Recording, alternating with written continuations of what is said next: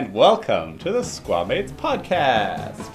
This is a very serious podcast about reptiles and amphibians, where the language is strong and the jargon is stronger. And I am one of your three co hosts. My name is Dr. Mark D. Scherz. I'm a herpetologist and an evolutionary biologist, and I am joined today by the lovely Ethan Kocak. Hello, I am Ethan Kocak. I am a cartoonist and a herpetoculturist and general layabout. And the delightful Gabriel Ugueto. And I'm Gabriel Ugueto, and I'm a paleo artist and scientific illustrator, and I used to work in herpetology, but not anymore. Now, in the last episode, Gabriel, which admittedly was some time ago, you said, but that might change. but that might change. But but a lot of things have happened, and I haven't put it together. So I don't want to keep saying that because I don't know when it will change and if it will change effectively. Because at, at this moment, I don't have time for anything. So you're you're sort of uh, Schrodinger's herpetologist. No, this is what happens, and I'm gonna explain what happens. I when I I left a lot of taxa waiting to be described, and some co-authors have contacted me. It's like, listen, are we gonna like work on this, or you know, we have to get something with this. But you know, it's been very hard for me to find time, and I need to find time, even though the papers, some of the papers were fairly advanced, and we were waiting for well, whatever. I'm not gonna say what we were doing, but we were waiting for some results to come back, and the results are there. So you know, I, I am the lead author, and I was you know, I had to basically put the stuff together, and I have the manuscript, the manuscript half written, but writing is my slow point. And, so, and what you're saying is, is that herpetologists are sort of like ghosts. if they have unfinished business, they never go away. There's yeah. always unfinished business, and uh, to be honest, I left like 15 species in the process of being described. So there are a lot of stuff that you know that I I plan to eventually go back to um, because mm-hmm. because actually some of those things that I was going to describe, some other people worked on them without we knowing and already described, of course, because that yeah. You know, I knew that I knew that was going to happen. But but but you know, there's nothing I can do because I you know there I cannot devote um, a lot of time to it right now. So I don't really have much time. So that's yeah. what happens. That's why that's why I don't want to say it right now, and eventually. Well, I mean we we all are, are faced by that problem. I mean, I shudder to think how many manuscripts I have on my, you know, in my to do list still that have been there for six years. And I mean, one of my, I submitted a paper in 2014 that came back with uh, reject and resubmit. And um, I never opened the file again.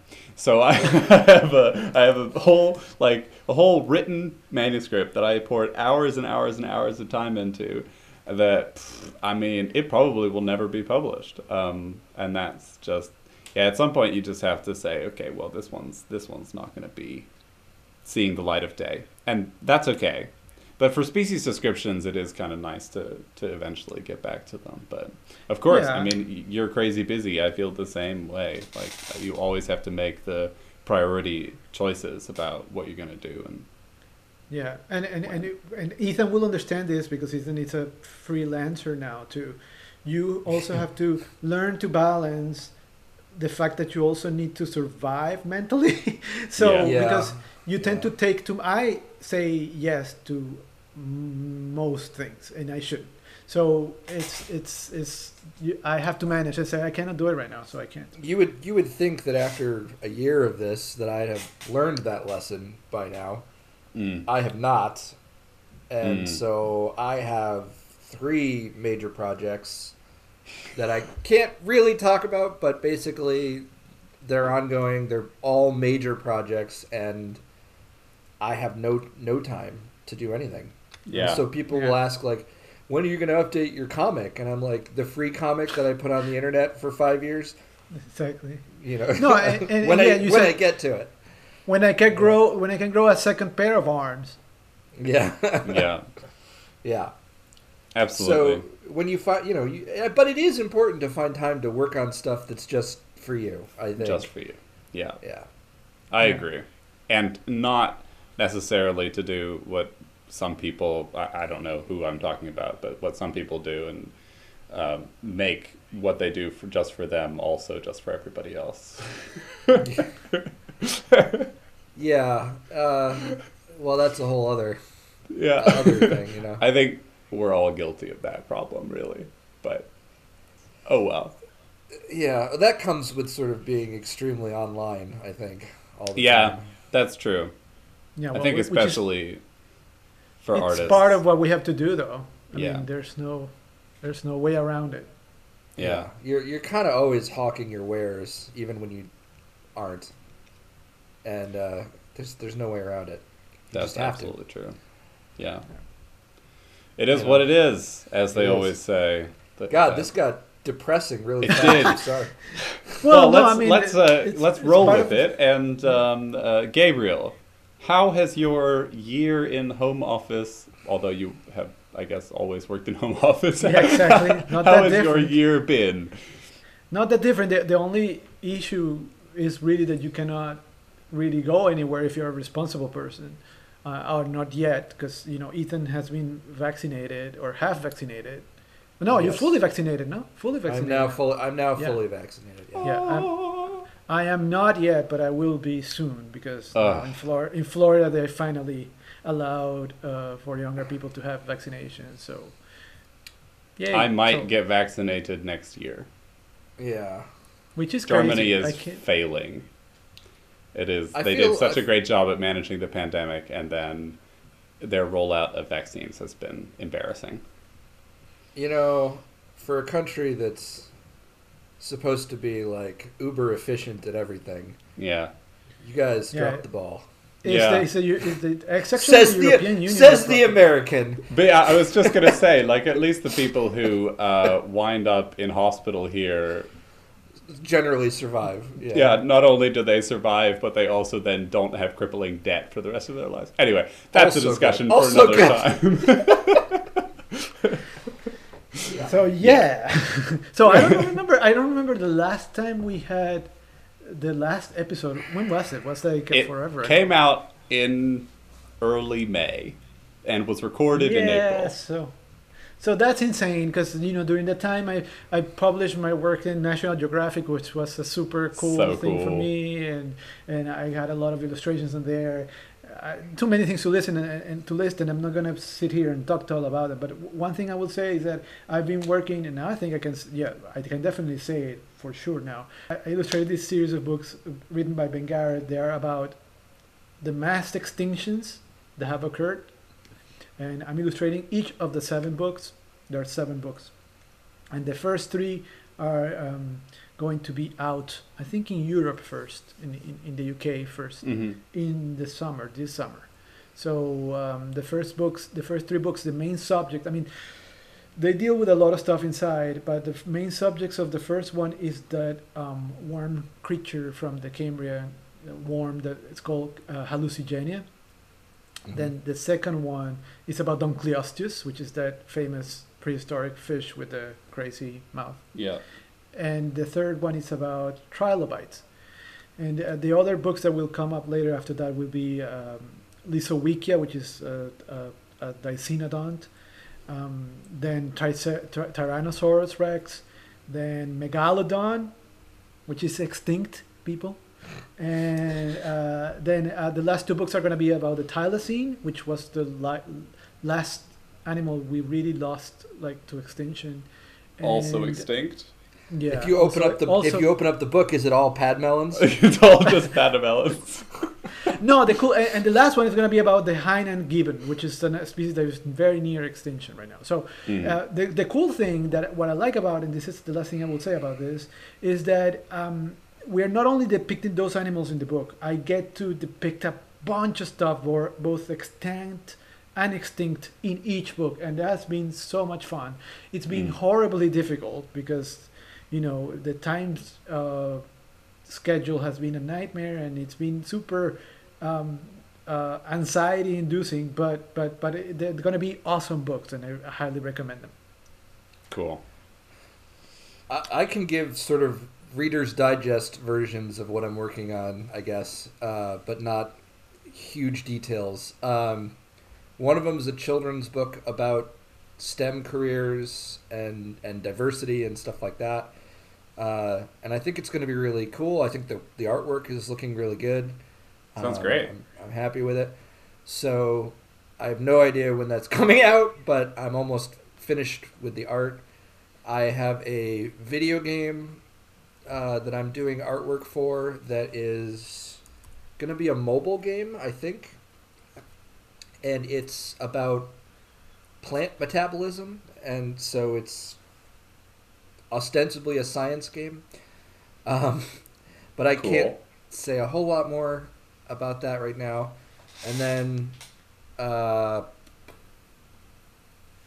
I'm also working on a pitch for a cartoon YouTube show that's about a. Uh, it's a talk show invented by AI that continued after the apocalypse. Seen some of the art, it looks pretty ace. After Yeah. the apocalypse. Yes, so basically it was like instructed to just keep going no matter what. Make this show. It's called Show 17 for humans. And uh, and so just keep barreling on with making this show and uh, and so it takes place far into the future where there really aren't any people left and this show of robots is still trying to make essentially like the Tonight Show for nobody Yeah. and uh, that's uh, something that I have devoted a lot of time to, and hopefully we'll be ready to, to at least show some of it this summer. So Cool. Can you give us a, a quick breakdown on the Newt Room, etc.? yeah, um, so I haven't done. I haven't bred all the species that I have this year. I, I, I gave some of them some time off. Uh, like my, my male uh, my male Triturus marmoratus is in horny jail because he would rather mate than eat. So he's in his own setup. but I do, I do have a lot of like palmate newts that are laying eggs like crazy, and I've got uh, well, I just recently got some tomato frogs. Yeah. So that's Yeah. a new species in the room. And uh, so now I'm part of the microhylid club. yes. Yeah. Exactly. The other day, my Scaphiophryne were out for the first time in almost a year, and it was very exciting. That's the the rain frog, right? The, yeah, uh, the- are, are um, also Malagasy microhylids. They they're like little rain frogs. Yeah, they're Yeah, very yeah, yeah. round, and Very but these pretty. ones are green and they're delightful. Yes, um, I I love those guys. So I like the. I mean, I actually don't mind the the frog that sits in one place because you can save a lot on. you Oh, know, en- for enclosure sure. space and. In in our case, they- you know, we have them much. in a big vivarium that is. It was actually originally set up for our crested gecko, and to satiate my desire for orchids. Uh, it it um, the crested gecko outgrew the tank, and I also outgrew the space that it would allow me for orchids, and so we have another tank now. Um, but the uh, the Scaphiophryne are because we have about um, almost ten centimeters of soil in there. So you know that's that's like three inches of soil. We never see the Scaphiophryne unless you go looking for them or they happen to come out at the right time. So I've no the the the tomato frogs are a little more active than that, Yeah. but not much. And you will see them come out to use the water dish. They'll they'll Mhm. they'll uh, they'll dig around. They'll come out. They'll they'll sit in the water dish for a while, and then they'll go back and, and bury themselves. yeah, But other than that, you don't really see them very much. So, but I like that. I you know that doesn't bother me. I love I love. You know, they're they're charming frogs. I think if Yeah. uh, if um, the Scaphiophryne didn't eat the millipedes that are sort of a plague inside the tank that I've got, um, I would have a really hard time keeping them alive because they only come out sporadically and then they eat, eat, eat, eat, eat, eat, eat, and then they hide again. yeah. And if there weren't enough resources, I don't know if I'd be able to like catch it because I do breed fruit flies now, but getting them at the right time and everything Oh, is God, fr- so breeding fruit flies is such a pain in the ass. It is the ya. biggest pain in the ass, and I tell you what, for three frogs, it is not worth it. No, I've got dart frogs, and I've got you know I feed the fruit flies to micro geckos and stuff like that. yeah, and f- they're they're supposedly wingless or uh, flightless. Yeah, flightless. Yeah, but they end up flying. Yeah. Yeah. But Yeah. they're not because they. It's like uh, I I think it's like anytime it gets a little bit warm, Mm-hmm. you keep them a little bit too warm. The gene for flight reactivates, and then they're Yeah. freaking everywhere. It might be. I mean, ours get out in the gap beside the like. I have done everything in my power. I took some industrial strength silicon. I made Yeah. it so the door can no longer slide open. There, you Yeah. can't have a gap there.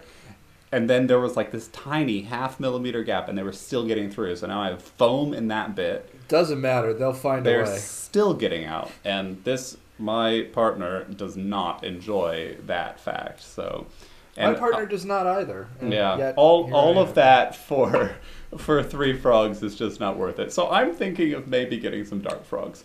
Um, Uh, well, I was gonna say I've been experimenting with um, bean beetles, Ah, yeah. which are are you know they're like a little tiny weevil, hmm which a lot of people like, but they don't breed fast enough compared Yeah. to the the drosophila, uh, you know, the fruit flies. So, uh, you know, I, if I do that, I'm gonna have to have like a a giant bin of of Yeah, weevils. yeah. I mean, at least they don't take a huge amount of um, uh, TLC, especially in comparison to the fruit flies, which you know you have to change like once a week. Yeah, the fruit flies suck, and if you don't if you don't pay attention to them, they get overrun with uh, grain mites.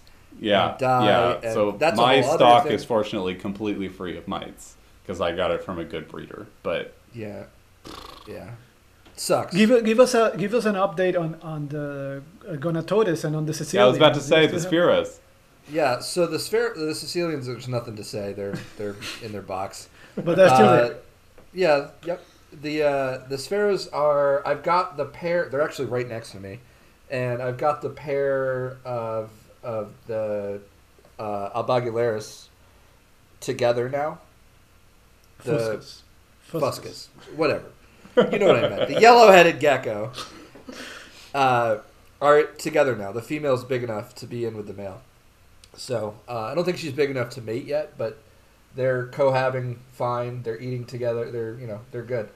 I actually moved my one male vittatus, vittatus. Uh, up here. He's in with my darts now, so he's Cool. doing They well. get along okay.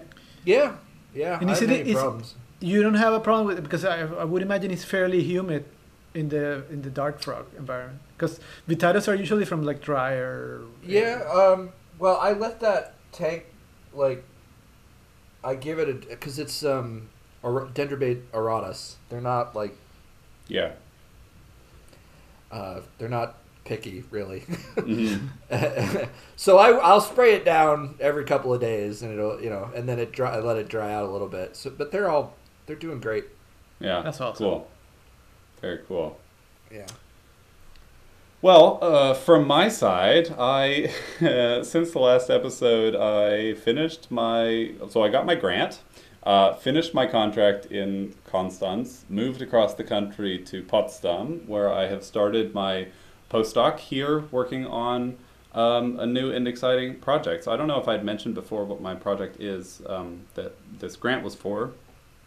Um, but basically, we are developing further, you know, the, the museomic methods, so the methods for sequencing um, genetics from old museum material.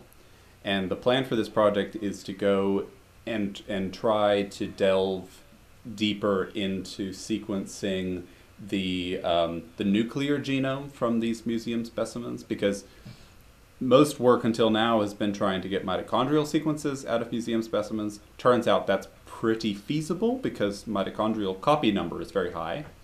Um, nuclear stuff is much harder. And if these things have been fixed in formalin, it's even worse because formalin makes crosslinks between the, d- the DNA and makes it very, very difficult to sequence it. So Which is most stuff. Most stuff has been f- fixed in formalin, right? Actually, no. So there was a, there's a period. So formalin didn't become used as a fixative in museum specimens until around the 1890s, 1880s. Oh. Before And then, I mean, it, it hadn't even that, really been discovered until 1880s. So yeah, until then it was alcohol. Yeah. Um, I think it's spirits. yeah. And then after, so so then there was a period of intensive and increasing formalin usage, but that trend eventually went away again, and things started being fixed in ethanol again. So there's Don't this ambiguity. Don't drink the wet specimens. Don't drink wet, spe- wet specimens. Absolutely not. But there's there's this ambiguity between things that are fixed in ni- 1890 to about like the 1980s, where you, you don't have to- know.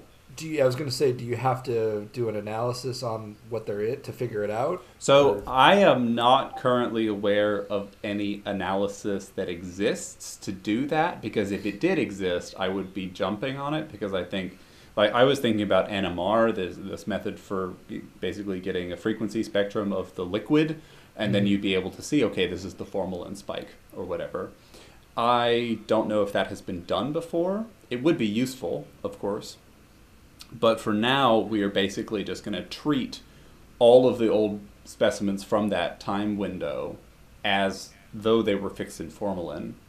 And just because all it does is add additional like care, care steps to increase And, the, and, the ex- and explain why it's so important that we are able to sample old specimens because that's very Well, I mean, so in, in the case of my project, which is focused on the Cophyline microhylid frogs, so just one group of frogs from Madagascar, there are lots of species complexes, but we can't resolve the species complexes in many cases because we don't know the identity of the actual species that's the reference. So, for example, Platypelis grandis. This is a big um, tree frog uh, of of this of this group. There are four, three, three or four available synonyms. So names that are synonymized with it, thought to be the same thing. But there are also now four or five deep genetic lineages that are assigned to Platypelis grandis. So one of those is the real Platypelis grandis, and then we need to figure out are the other things also that species? Probably not.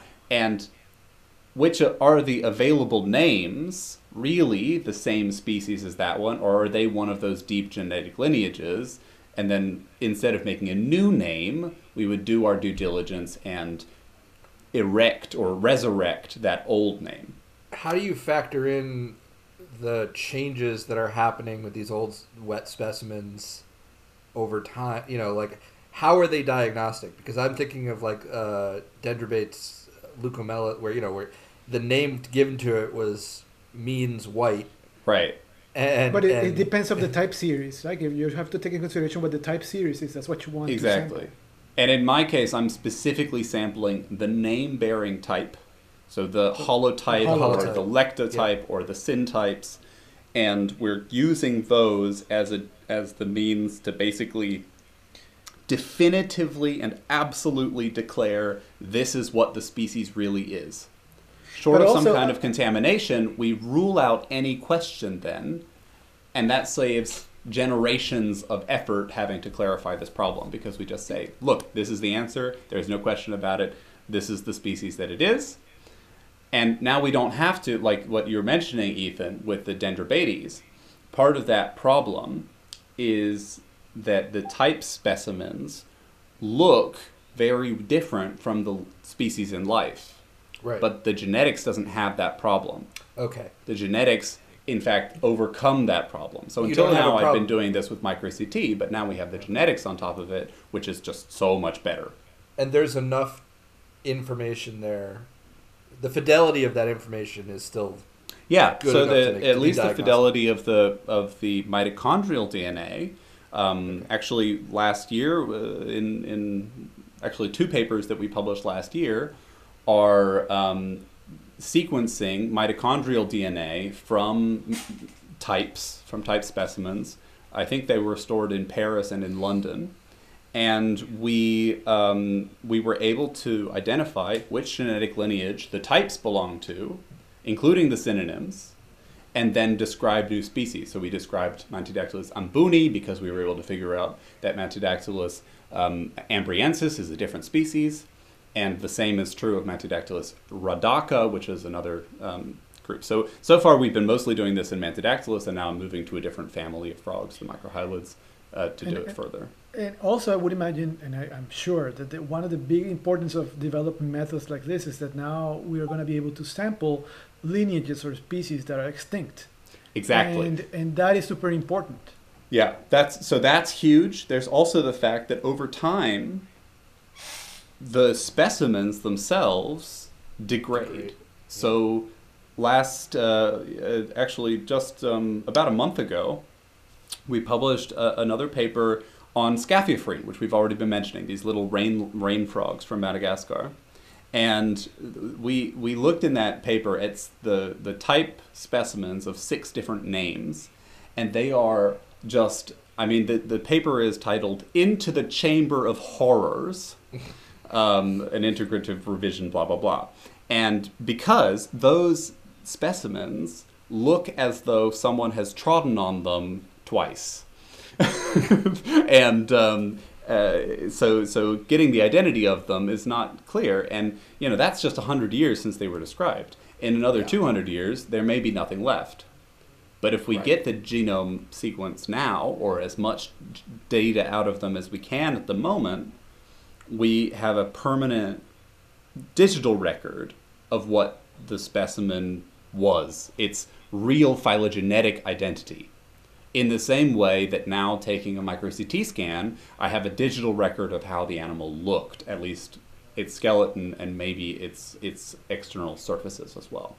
Right. So it's all part of this like increasing the um, the long term um, survivorship of these finite specimens that are of unparalleled value. Like the the name bearing specimens are irreplaceable, and the only thing we can do is try and ensure as much as possible that they are not falling apart and going to waste and all that stuff. And for people that don't know, and we will will explain th- this quickly, when a species is described, you use one specimen that represents that species, that name. That's called the holotype. It can be also a type series. It can be several species, several specimens. But, but what they do is that those particular specimens represent the morphological traits that that species, and in this case a molecular trait, that that species should have. is defined by. It's Yeah. not even that they should have. It's I mean morphologically this is a bit weird because one specimen can't capture all of the variation, but genetically it is it's basically this is the anchor point. So if you go back to mammoths, This is this for is instance, the, av- the average. Uh, sp- it's sometimes it's like the average, but it, it- the really important thing is that everything must be referenced to that specimen to make sure. Exactly. So the, if, if you find out that things within the type series, this happens sometimes, inside the type series there are multiple different species, which one carries the name determines which one is the actual species. Exactly. So that is sometimes historically you would have syntypes, which are multiple different specimens that are of equal taxonomic value. They're all carrying the name.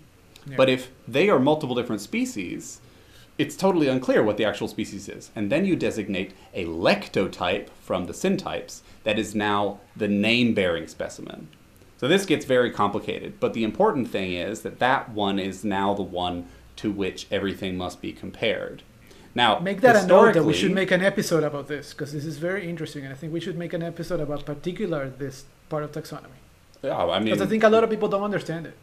yeah, I, I think it's a it's an important thing to understand, like the, the different pieces that come together to make a taxonomic description. Yeah, because And there's can- lectotypes, do that. syntypes, neotypes when you have to rename a, a, f- from the same locality, and, and All right, so there's so- a so let's say that I I discover a brand new species, Mhm. but the individual that I capture and and let's say kill to prove the existence of this holotype happens to have it's a freak and it happens to have two heads.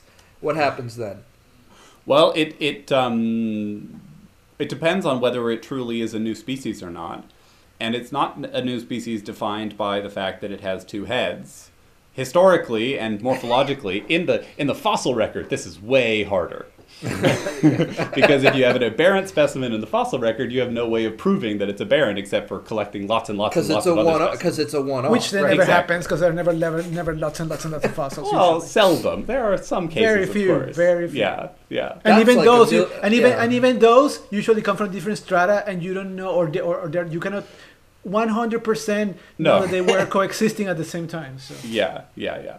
So, still, I mean, if you have genetic data from it, you can now use the, the genetics to basically say, okay, well, this is identical to something else that's already described, so my species is invalid. Or you can say, this one truly is very different, and therefore it should be described. If you find later specimens that don't look like it morphologically, but match it genetically, then you start having problems because it could be that they have captured the mitochondrion from this thing and that they're actually not the same species. Right. So then you have to look at the nuclear gene. So you have some kind of horizontal gene transfer going on. that- yeah, so hybridization basically. They Yeah. they steal. This happens all the time. So things steal the mitochondria of other species. And that happens through one introgression event that then gets bred, basically true bred, to capture that that one piece. Um, so it, it creates this weird um, landscape of okay well the mitochondrial stuff says this and we weight a lot of our taxonomy based on what the mitochondrial stuff says because that's how barcodes work. But if you don't have the nuclear dna you can't be absolutely certain that you're not dealing with uh, this mitochondrial capture. And that's part of the reason if we circle all the way back to my project part of the reason I've been saying, okay, well, until now we've had good success sequencing um, mitochondrial stuff, but without the nuclear stuff, we can't be certain. And so my project is trying to get that nuclear data. Um, and, and just for the listeners who aren't aware, the your cells contain basically two sets of DNA. One is in the mitochondrion, the powerhouse of the cell, and the other is in the nucleus, which is the place where most of the code is is kept. The mitochondria is largely passed through mothers, uh, largely, and they're not always Almost they're- exclusively. almost exclusively, and and then the uh, nuclear is passed through father, Is fathers. it- well, nuclear is combined, right? It's a Yeah, combination of your but- but it's parental a- traits. Yeah. and if you're a plant, it can also. Have, No, it, it, it gets not- very weird. It gets very weird. We're not talking about those here. yeah. So, so the one thing I wanted to mention um, uh, that we sort of skip past is if you are sampling now, because it's now possible to sequence DNA from specimens that are 10,000, 20,000 years old, and then you sequence something that's much younger. So if you're dealing with a mammoth, for instance, and you sequence a mammoth from a certain time period and it has a specific name, and you have one from a later time period and it has a specific name, uh, sorting out the identity of those different species is really complicated because one can just simply be a direct descendant of the other. And this is where species definitions get all mixed up. That people just get angry, happened. What you, lots what, you dis- what you're saying just was published like a month or so, or like a month or so ago, with the Columbian mammoth was found to be a hybrid Yeah, uh, by the my new working group here in Potsdam. So that's my so the group that I have joined here in Potsdam are actually ancient DNA uh, researchers mostly, and they almost all work on mammals. Um, but they have been pioneering a lot of this stuff in, in terms of ancient DNA and also in terms of archival DNA, so these museum specimen stuff. So yeah, no, it's uh, it's very. By the cool way, when, you when can I do. when I say hybrid, I don't mean when I say hybrid species, I don't mean actual hybrid. As most people understand that, that they cannot breed and all that. That's not what. Well, it was in this case. It really was a hybrid species, so it might have been a spontaneous combination of two different. Yeah, yeah, but I mean, like they were not, they were not, they were able to breed and all that. It's like people have this thing in their mind, like a mule. Yes, That's right. not what I'm trying. That's Not not, what I'm saying. thing. Yeah, Well, and it, we're—I think also we're so used to thinking of species as these clear finite, units. these Yeah, clear units. But when it comes to deep time, that's especially not true. You're, it's like picking frames out of a film. Yes. You know, very much so. Yeah, yeah. So um, yeah, time time is a wibbly wobbly thing, and um, we fortunately don't have to deal with that very much. So when I'm talking about my museum specimens, these things are at most 100 years old, and okay, if they were cichlids, they might be different species, but they're not, and so this is they're frogs, and it takes two million years, more or less, give or take, in most cases, to make a new frog species. So, uh, yeah, I mean that was a really long um, uh, maybe tangent maybe with that maybe with that attitude.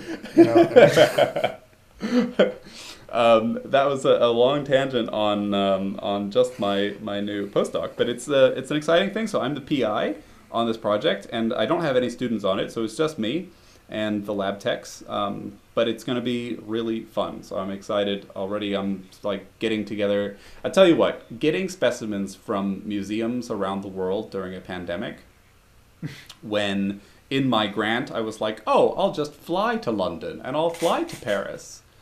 Uh, oh yeah, yeah, yeah, things are things are not as they uh, as I had I'm sh- hoped. I'm sure Yeah. like people are not super keen on internationally shipping jars is- of alcohol. Yeah, well, so you can you take the specimens out of the alcohol and you wrap them in in alcohol soaked towel to ship them. But the problem is the shipping services right now are super delayed. So Yeah. the specimens that I would need from London and the specimens that I need from Paris, they're basically saying they won't ship them. And so it's either I fly or I simply wait. So right now I'm prioritizing getting specimens from Germany because that's the easiest thing for me to do and actually most of the specimens that are relevant are in Germany. So that's um that's getting kicked off and I mean other other than that I, I don't know what else I've been doing. As I say I moved country and we've got nice nice new digs and our apartment is twice as large as the old one which is important because um, both of us have been doing so much home office that um, this is our new lives. So yeah, no, it's fun. Oh, and we got married. I guess that also wasn't. Yeah, yeah, that would be important. Yeah, That's- that's yeah. that's a really important thing. So, um, my wife and I got married in October amid the pandemic. We have delightful pictures of our of us wearing masks inside the town hall and stuff. So, um, it was it was not the wedding that we had been hoping for, but it was still nice that you know family was able to be there and. Um, and it you know it was in, in southern Germany in Konstanz, which was beautiful setting, and I mean it rained all day, but oh well. it was still pretty nice. So yeah, I mean that's um, that's that's the background. I guess that's the update from all of us. Uh, it was it was like rain on your wedding day. it was like rain on my wedding. day. Alanis How Morissette. ironic. Yeah. Except not ironic at all, because that's Uh, not what irony is. None of those things are irony. Yeah, Yeah. I know. I know. in my English class in school, we had uh, this was our lesson in what irony is not. Um, so, shall we shall we talk about some science? sure. Let's talk about some science. Um, well, okay, dear listeners, it's been a time since the last episode. And so we thought we would talk you through every single paper that has ever been published since April last year and April this JK, we're going to talk about four papers that have been published in the last two months because ain't nobody got time for that. Yeah. Um, and in a very selfish manner, two of the papers are going to be ones that I co-authored. Well, I was going to say, should we should we discuss our, our a slightly different methodology for this uh, section? Yeah, Going forward. yeah. So rather than having, I guess this is the whole thing we've just been talking about is has been works in progress, but for the most part, we're gonna tone down a little bit the works in progress because, eh, it's you guys get enough of this as it is. Um, You can hit us Instead- up. You can hit us up on Twitter if you want to hear us bitch about, you know, Yeah. whatever it is. about all kinds of stuff. Um, instead, we're going to be talking uh, pretty briefly, usually about papers. So we're just going to choose like between I don't know four and six papers, and we'll we'll talk about them in a little more depth than we would previously have done. But we won't be going through the marathon like recording craziness that we've been having in the past. So we're going to try. I know we've said this now repeatedly. We're each selecting something. That's Yeah. the, the other thing. Is This is we're, also we're, true. We're we're bringing you our choice. Yeah. So, we're trying to get sort of a mixed because I don't know if you've noticed, but it's been a little bit biased toward things that I'm interested in. Um, um, yeah, so we're gonna we're gonna sort of move in that direction and see what we could do. Um, and uh, yeah, it'll be. I think it'll be a fun adventure. We're also. Uh, I think we've promised this now three or four different times on the show, but we're going to try and keep our episodes shorter um, to make everybody's life better. We're doing great. Yeah, we're doing super, super, super great. Um, Ah. let's talk about some teeny tiny fucking chameleons. Shall we? Yeah. Yeah. So the first paper we're going to talk about is um, by Frank Glaw and colleagues, including yours truly, um, where we describe this tiny chameleon called Brookesia nana, which I don't know, maybe you heard about because it uh, got some quite nice press attention. Um, we published it in Scientific Reports, which is a, not not my favorite journal in the world, but they're okay. Um, I had some frustration with them last year. I did not enjoy it, Uh, um, but no, it, in general, it's a it's a pretty decent journal. And the the chameleon is extremely extremely small. So the and, the- adult and I'm sorry. male This is this is B, Nana. B Nana, yeah. And dear listeners, I didn't realize the pun until the paper was published. Which is really embarrassing because I am a huge proponent of banana for scale. You And I are- didn't make I can't believe you didn't do that on purpose. Knowing I- you, you I didn't even choose the name.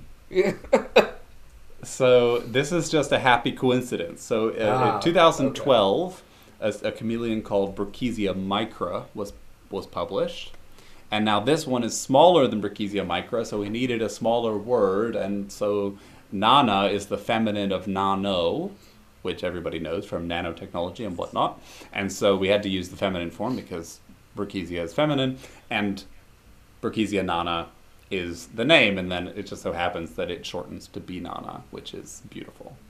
um, anyway, so adult males of this of this teeny tiny chameleon reach 13.5 millimeters in adult body size, which is um, if you have ever eaten long grain rice.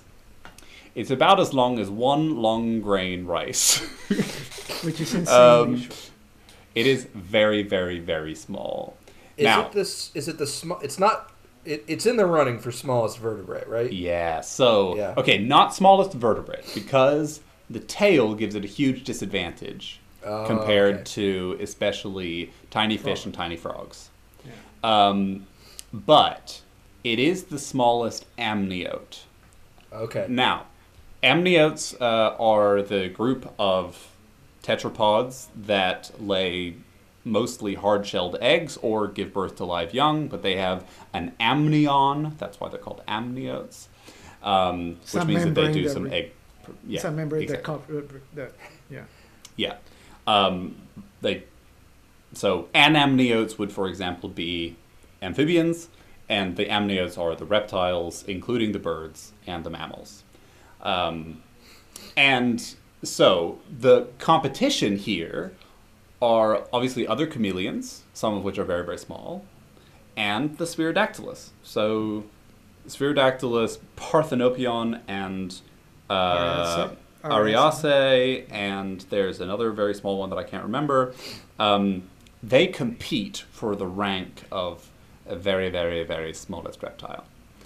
And depending what metric you use, will determine which which species you consider to be the smallest. So if you only measure adult males, Brookesia nana is the champion.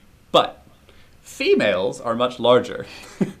and so if you go by average size, it's probably a dead heat between like ariasae and um, and Brookesia nana. If you go only by female size, I think ariasae beats it out because the female of ariasae is uh, smaller than the female of Brookesia nana. I think that's how it works out. And then that's only if you don't include the tail. If you include the tail, I think the chameleon wins because it has a very short tail and the geckos have long tails, etc. Yeah, but so with lizards, you all you never include the tail. yeah, we, we Well, generally don't they- include the tail. SVL. Yes. Yeah, snout Right. to vent length is always the top measurement. Yeah. It's, it's like talking to the bird people uh, how they measure the bird. Do they include the beak or not? That's a difficult difficult question. Um, yeah, so so this chameleon is, is really cool, and one of the things that we one of the reasons it got quite a bit of press attention is that something that um, that Frank realized in when we were doing this study. Uh, so Frank was my one of my two doctoral advisors. He was my master's uh, uh, uh, thesis advisor. I've worked with him for a very very long time, and he was like, "Yeah, well, Brookesia tend to have pretty large genitals in comparison to their body size." I mean, these are tiny, tiny animals, but they seem to have relatively large hemipenes, you know, the paired reproductive organs that the males have. And so he was like, okay, I wonder if the species that are smallest have the relatively largest genital size. How does that relate to, to body size? And so he went and he measured uh, all the specimens, or many of the specimens that we have available at the museum in Munich. And as it turns out, he was absolutely right. The smaller the chameleon, especially in Brookesia, these tiny chameleons, the relatively larger the size of the genitals, which is weird. Ah, uh, the majesty of nature. Exactly. And then we were like, I don't know why this is. We'll leave it as sort of an open question, and we submitted the paper.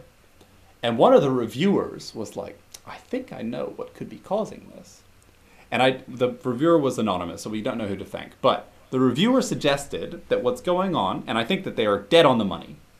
They suggested that what's going on is that the female, who is not miniaturizing as strongly as the male, well, his genitals still have to couple with her genitals in order for reproduction to be successful. And so if she's not miniaturizing, but he is, the only bit of him that matters in terms of their reproductive success is the size of his genitals that they, they fit. So you would expect his body size to reduce while his genitals do not because of the coupling action. But now the yeah. question is what's the ecological pressure that is making male Brookesia become exactly. smaller?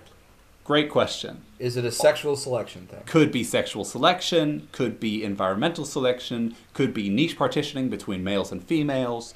Who hmm. knows? But we at least have like a reasonable hypothesis for why we have this case where smaller and smaller chameleons still retain relatively larger relative so, genital sizes. So in a few million years, could you have like parasitic male chameleons that are just basically like little genitals moving through the forest Who floor? Who knows? Little anglerfish I mean, type, you know. It could be. It could happen. Uh, so far, that hasn't happened in tetrapods.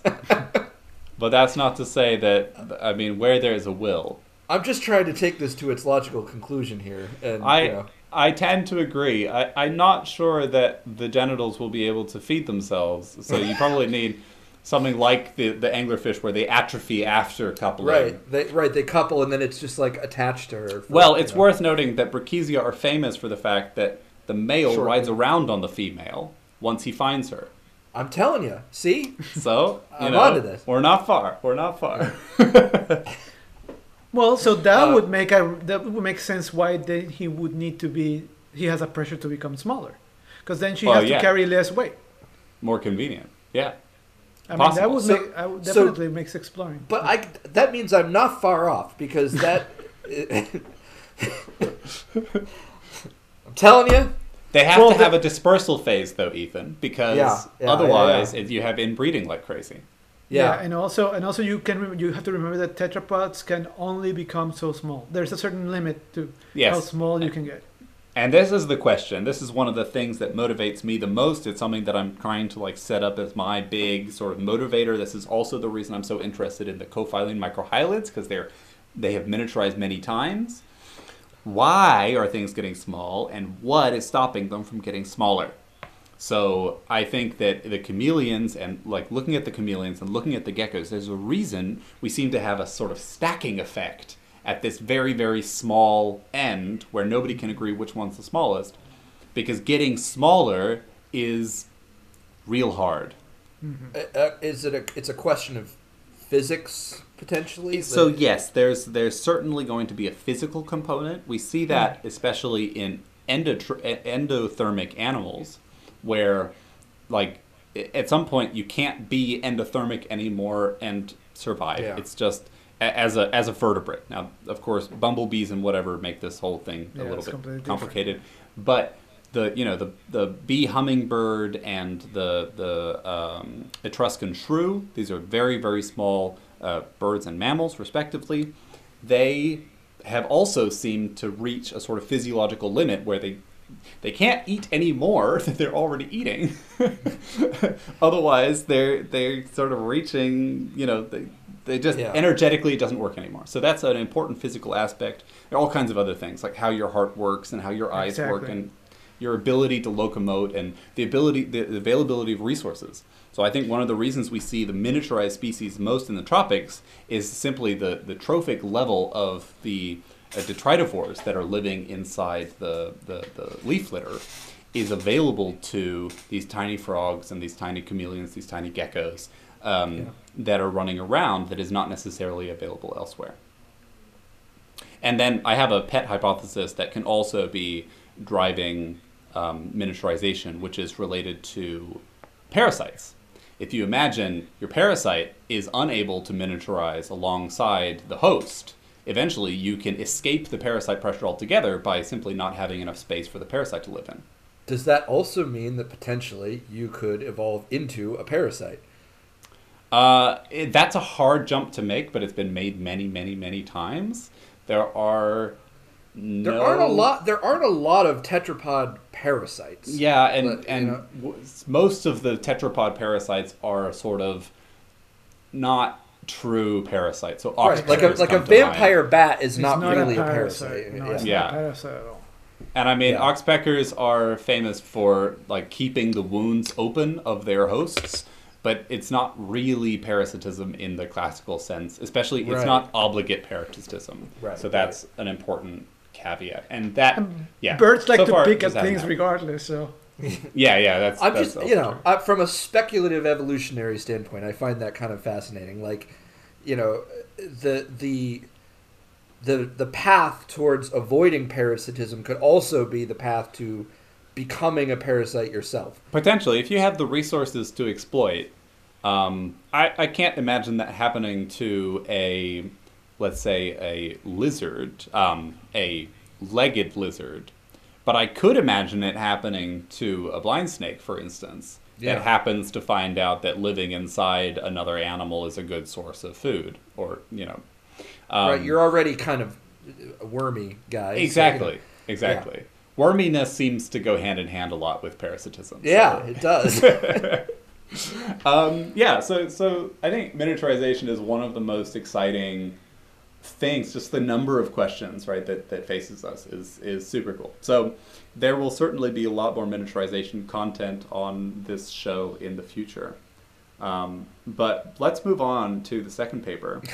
but not in the length of our podcast, apparently. you No. know, just- No, uh, we're doing okay. We're not We're all that bad. We're not that we're all right. bad. We're all right. We're all right. Um, plus we have to discuss second it. Paper. It's not like we can just not I know. talk I, about it's, it. I'm as I'm as at fault as as anybody. I- Yeah, and I mean, I'm thoroughly enjoying it. I think that Yeah. the discussion so far has been super stimulating and great. I, I think- Plus, my papers will the, the ones that I will comment will be super fast, and you can extend. yeah, I thought you were gonna be like, and my papers are gonna blow you away. no, no, no, They were super fast because they're just basic tax- taxonomy stuff. So Speaking of papers that'll blow you away, did you hear about the geckos that glow? That's our next paper. I, because of you, I don't want to hear anything that glows anymore. Not because of your paper. Your paper has been great. It's because what other things have been done with that Oh, I tell you what. Okay, fluorescent Let's get some- bullshit. Okay, listeners, we're gonna have a breakdown of how biofluorescence works. Are you ready? Are you ready? Your ability to see UV light has no relevance to whether or not you can see fluorescence. Yeah. Because Okay. if the fluorescence is triggered by UV, it is emitted within the visible spectrum, otherwise, you wouldn't be able to see it in a photograph or whatever. So, UV comes in, green light comes out, hey presto, it's fluorescing in a visible way. Now, many animals, as it turns out, fluoresce probably coincidentally. So Thank you. That doesn't For mean that you have. Well, For- we've, we've talked before about how bones in general yes, Yeah. fluoresce. all bones fluoresce. All kinds of shit fluoresces for who knows why. It just does. Your teeth fluoresce. Go into a nightclub. Yeah. I mean, when the pandemic is over, smile once you've pulled down your mask, but don't do it for very long, and you will see that your teeth are fluorescing like crazy. Yeah, that doesn't The mean that we have specialized colors and stuff on our No. teeth to fluoresce. this does not have an adaptive function. It just is a coincidence. Now, if you look at many of the examples of you know biological systems where this is clearly you know they are fluorescing very strongly, um, that have now been shown. Most of the cases that have been published, especially the reptile cases so far, let's take chameleons out of it for a second because chameleons are a little bit weird. We can talk about that in a second. But if you look at the geckos that have been shown to fluoresce so far, what you see is the bone fluorescing through the skin. The skin of most geckos is pretty translucent. That happens because all bones fluoresce. That is not, Not- an not only adaptive is it- thing. It's not only translucent; it's also super thin. It's like Yeah. thin. It's You know, I mean you can rip it off Pur- without even purposely trying. that way. It's a it's a it's a, Yeah. it's a in escape. some case, yeah. In some cases, it just sloughs off in your hand, and they get away from. it. Yeah. Yes. That's uh, that's exactly what they evolved at. Yeah. So, the ability to see fluorescence in every animal doesn't necessarily make that fluorescence interesting. That this is also true in, in the amphibians. I think we talked about this in a previous episode of the podcast, where there was this paper that showed lots and lots and lots of amphibians fluoresce under UV light or under blue light or whatever, but that the, the whether or not there's biological significance there is very debatable, especially when it's super widespread and there's so the important thing to know about any case of fluorescence is how what the quantum yield is, which is really just a fancy way of saying of the electrons that or the, the of the photons that go in, how many get emitted out. And that's basically your quantum yield. And if you are very, very efficient, you have a very high quantum yield. So you, you shoot a lot of elect- uh, a lot of photons back out again. And those high levels of quantum yield are really rare. Most things have extremely low quantum yields. So, if you remember the paper by Taboada and colleagues where they looked at these um, Boana punctata frogs, very bright green fluorescence. This fluorescence is has a very high quantum yield. If you compare that fluorescence with the fluorescence of chameleons, I think it's more than an order of magnitude stronger, that fluorescence, than the chameleon fluorescence. So, whether or not the chameleons can actually see the fluorescence that their tubercles have is an active source of debate. So anything that's that has a high quantum yield is potentially biologically viable because there's a chance that an animal would be able to see it under natural conditions. So high UV radiation doesn't happen naturally because otherwise we wouldn't exist. um, so that pulls us toward the, the question of well, if we can see it under strong UV sources, can it be biologically relevant? What what criteria can we use to decide or to identify whether or not something is biologically relevant? And one of the things that my colleagues and I have argued in the paper that we're talking about here, which is by David Prötzel and colleagues, I'm the last author in this paper, which is great fun. Um, one of the things that we argue is the arrangement of fluorescent areas on the body is super important because if all of the fluorescence is sort of localized to your like to a specific area of the body that argues that maybe there's some kind of functionality. So in the chameleons you have tubercles on the head. The chameleons have crests on their heads. They have bright colors on their heads. Everything suggests that the chameleons look at the heads a lot in order to identify each other and to make decisions about mate choice and everything. Now we come to Pachydactylus rangei, the web-footed gecko or namib sand gecko.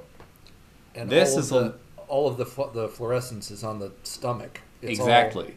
It's Right. but it's it's not on the stomach. It's on the flank. It's on the, The flank, lower the flank. flank, yeah. So if you actually you look at a ventral shot of these geckos that we've now we, we published the discovery of fluorescence in these geckos. If you look at a ventral shot, you see that the belly is clean of fluorescence, Okay. and it's So only like along a, it's like the a side. racing stripe on the it's side. exactly like the glow lights underneath a Ferrari Yes. just just beside the door. now, the reason that Ferraris have those glow lights is because predators from above. No, um, the reason the geckos. So what we think is happening is that this fluorescence is bright enough that nocturnal animals, which anyway have extremely good color vision at night, like geckos, can see it over substantial different distances, even under moonlight or in the um, at dusk and dawn and the the light is potentially bright enough that it would give them away to predators. And so the some primary predators of these animals are birds, which can And- see that.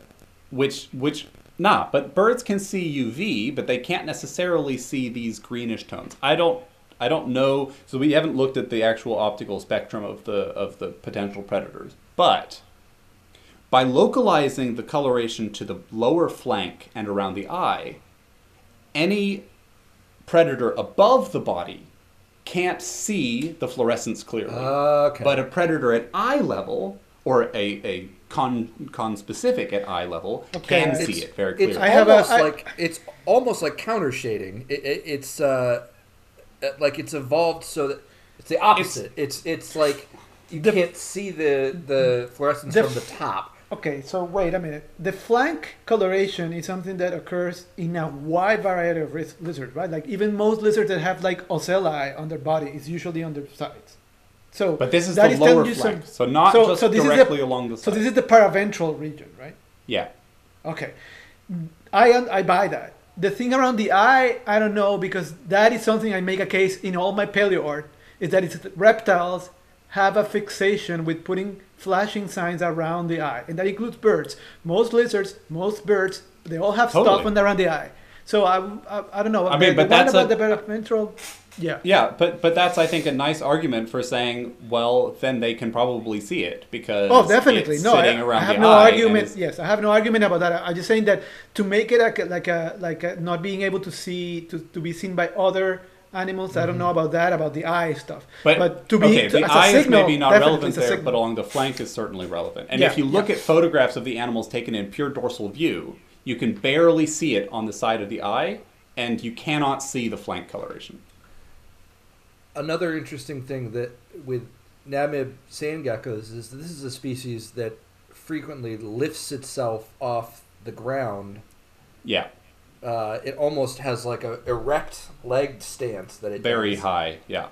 for a gecko, and I wonder I wonder if that plays into how it's showing off this coloration. Plus, geckos tend to have those things like like um, um, Gonatodes, by the way, has that. Mhm. They have those things called scutcheons, which are larger scales in the paraventral region that are usually different color. vittatus, they can be black when they're breeding. I don't know if yours have that, but if they have like a black areas around here, those uh, areas are have larger scales and they're black. And, And- that happens and in a wide variety of lizard. Can Pachydactylus rangei have that? I Uh, have not heard of that. I mean, just No, no, no. I'm not saying. the- I'm just saying that in No, no, this is a Gona, Gonatodes. Okay. Gonatodes. I'm saying Oh. Gonatodes. Ah, yeah. they, they have that. Okay. So I'm saying that, in- that those kind of paraventral marking markings occur, and and for people here in the United States, Sceloporus famously has those Yes. blue areas in the paraventral region. Yeah. So what we what we think is going on, and I, I mean, if you if you look at a photograph of these animals taken at dusk or whatever, the sort of whitish area along the side, it has a faint yellow tint to it. And I think that what we see in that uh, of that yellow tint, where that's coming from, is actually the conversion of blue light into green light through this fluorescent mechanism. Hmm. So the, the peak of fluorescence in these geckos is not in UV, but in blue. And when you look at one of these geckos, that light on that stripe on the side is not really pure white. It's actually sort of yellowish in color. What we haven't done yet is try to like take away bits of the spectrum in order to look at you know, when does the greenish hue appear? What's striking to me, I've I've pulled up just to remind myself of the pattern on them. I pulled up a picture, and what's striking me is that that white area where the fluorescence happens is really well defined. Like Yeah. it's it's And okay, so now we looked at the histology of of this thing. So first of all, no one has ever looked at the histology of Pachydactylus geckos before. It turns out that Pachydactylus rangei has almost no chromatophores at all. So the skin is hmm. basically colorless, which is an interesting thing. I mean, I, I don't know how that plays out in the desert because it probably only works for a nocturnal animal because a lot of coloration in lizards is is based on trying to not get fried by the sun, especially if you live, you live in a desert. Um, by being nocturnal, you probably don't have that problem as much. But there's very, very low concentrations of anything. So we found out what part of the skin is actually causing the fluorescence, and the answer is iridophores.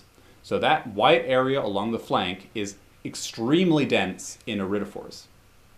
Now, there are two classes of iridophores in these geckos, which is weird because most lizards have one class of iridophores. Chameleons also have two, one of which is high up and one of which is low down in terms of the, the layers of the skin. And these geckos also have this superficial layer and a deep layer. And only the superficial layer fluoresces. And it seems that the fluorescence is localized to the iridophores. So they are the actual bit of the skin that's fluorescing. Now, we did not because this this entire study was unfunded. So we have no we didn't have the budget to go and like sequence the proteome of these cells or figure out exactly, you know, do do all the kind of mass spec that you need to identify exactly the chemical that's fluorescing. That's something that we are now working on in collaboration with some other people. But um, it looks as though it's really the iridophores that are fluorescing. And it could be specifically the guanine crystals. So iridophores are um, cells that are packed full of guanine crystals, which are highly reflective.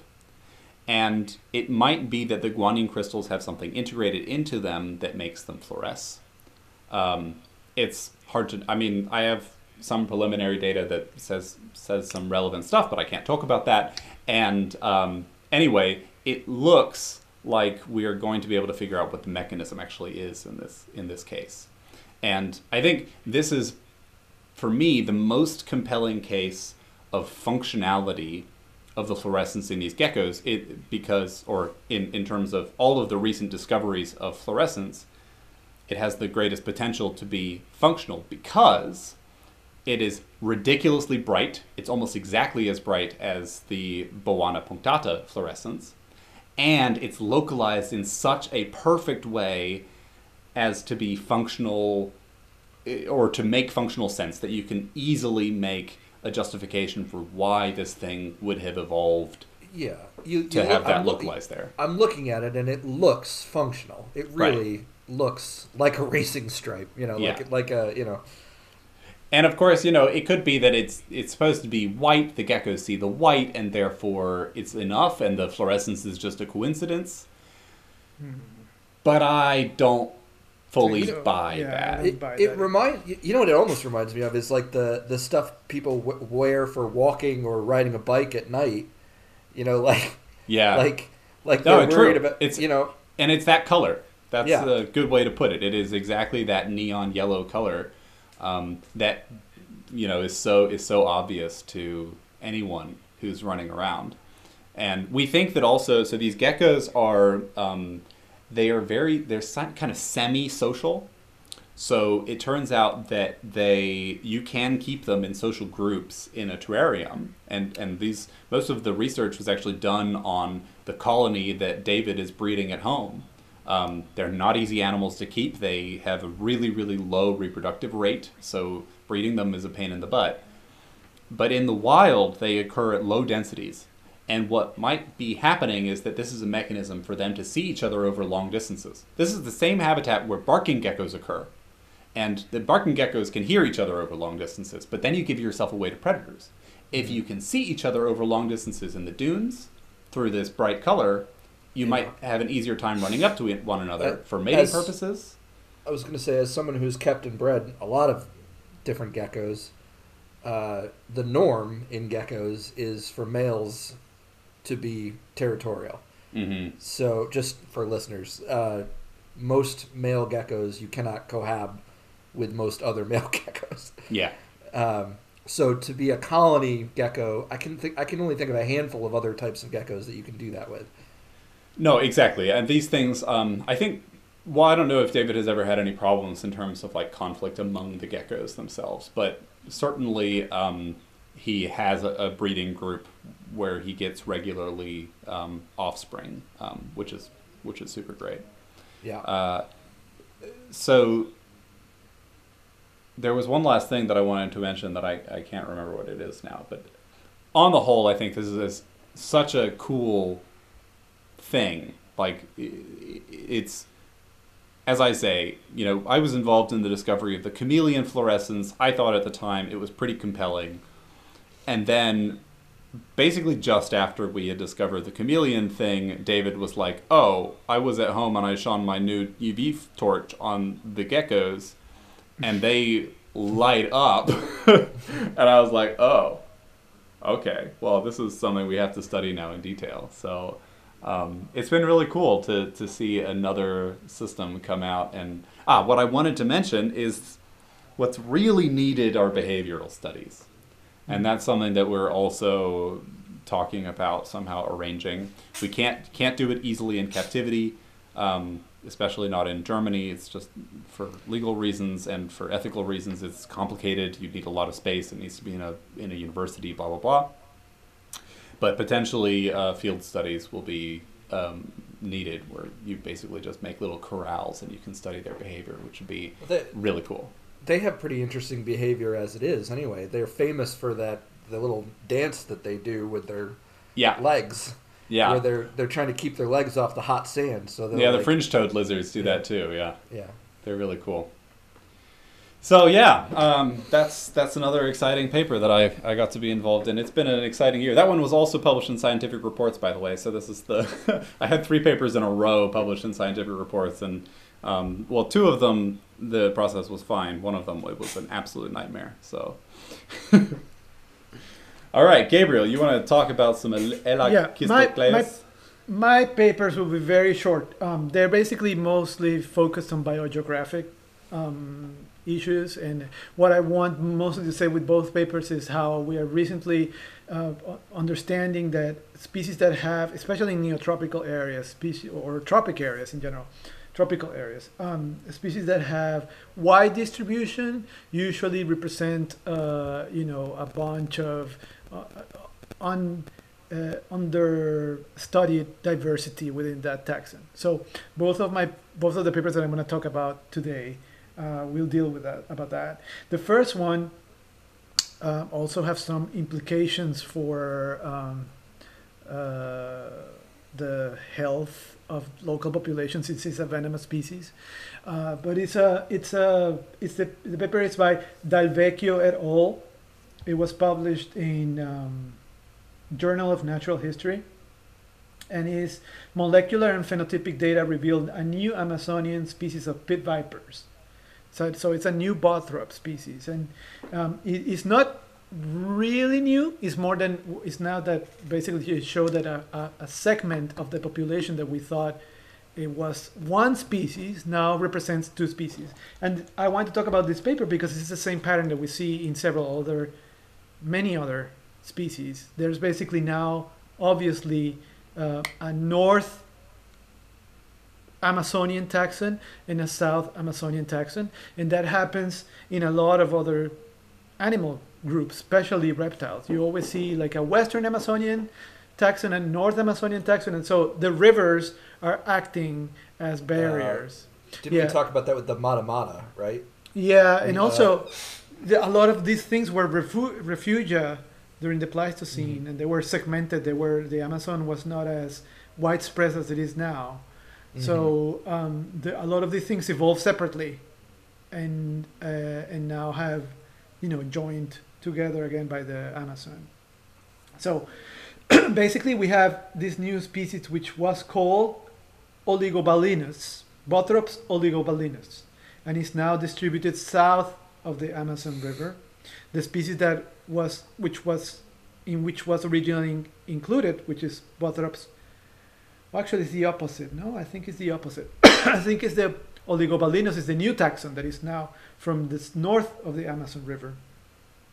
So uh, in the Guyanas, the Guyanan Shield, southern Venezuela, northern Brazil, those the population that were previously considered Bothrops brazili are now Bothrops oligobalius, and uh, the populations that are south of the Amazon River now are still will be referred as Bothrops brazili as they were before, and the two species basically um, differentiate in the morphologically differentiate in the number of in the presence or absence of lateral trapezoidal lateral uh, spots blotches on the sides of the body. That's how you can morphologically uh, recognize them. But the paper also deals with molecular studies and they did a phylogeny of, of the i think they did a phylogeny of the of the taxa from the Jarar- they're- they belong to the um, Bothrops Jararacusu group. I think so, yes, they do. Um, and the second paper that I'm going to talk about is basically the same issue, which is biogeography, understanding species that have wide distributions in reality represent a bunch of smaller taxa, the smaller, uh, more um, circumscribed to certain biogeographical regions. So the second paper is by Jowers et al. It was published in um, Organisms, Diversity and Evolution. And it's called Unraveling Unique Island Colonization Events in Elachistocleis Frogs, Phylogeography, phylo- Phylogeography, Cryptic Divergence, and Taxonomical Implications. So Elachistocleis is a... Microhylids. Yeah, they're microhylids. They are a famous genus of uh, microhylid, neotropical microhylid frogs. And for a long time, there were only a few species that were described. Uh, so Surinamensis and bicolor, and they were found all over South America. And obviously, that's not the case for several years now. Those populations, you know, um, herpetologists have been chipping away at those big populations and naming different taxa. And this is the latest iteration of that. Um, so this taxon, the new taxon, which was called nigrogularis, I want to say, I don't remember exactly. Yeah, Nigrogularis. Yeah, nigrogularis, um, was described from Trinidad, and it is likely also found in the mainland in, in Venezuela. But I think originally it was the, it, the paper focuses on the Trinitarian population, um, and it basically it's interesting because they they also find that so what was known um, uh, so w- what is known is that th- there were two species believed to occur in Trinidad Elachistocleis ovalis and uh, Elachistocleis surinamensis and uh, now we know that and, and they seem to now we know that one of those taxons belong to uh, Nigrogularis this is the new name and uh, what is interesting is that they now is that we know that there seem to have been two invasions of uh, Lachistoclades frogs into into Trinidad. One coming from Venezuela and one coming from Guyana. So there were two events which brought uh, Elachistocleis frogs into Trinidad.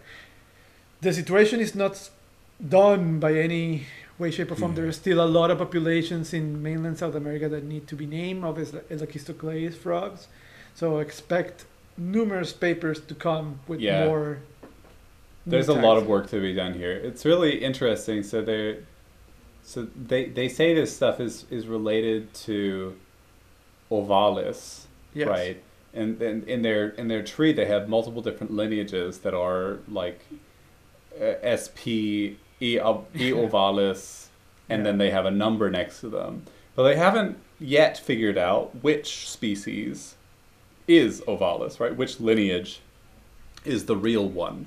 Yeah. So it's a it's a really interesting situation. I guess the um, uh, probably this is something where the methods that I'm using in my in my new postdoc will become relevant because if you can figure out what the actual identity of Ovalis is, you can solve a lot of these problems. Especially Really since cool. Ovalis is a is an old species. It's a species that was Yeah. named a long time ago.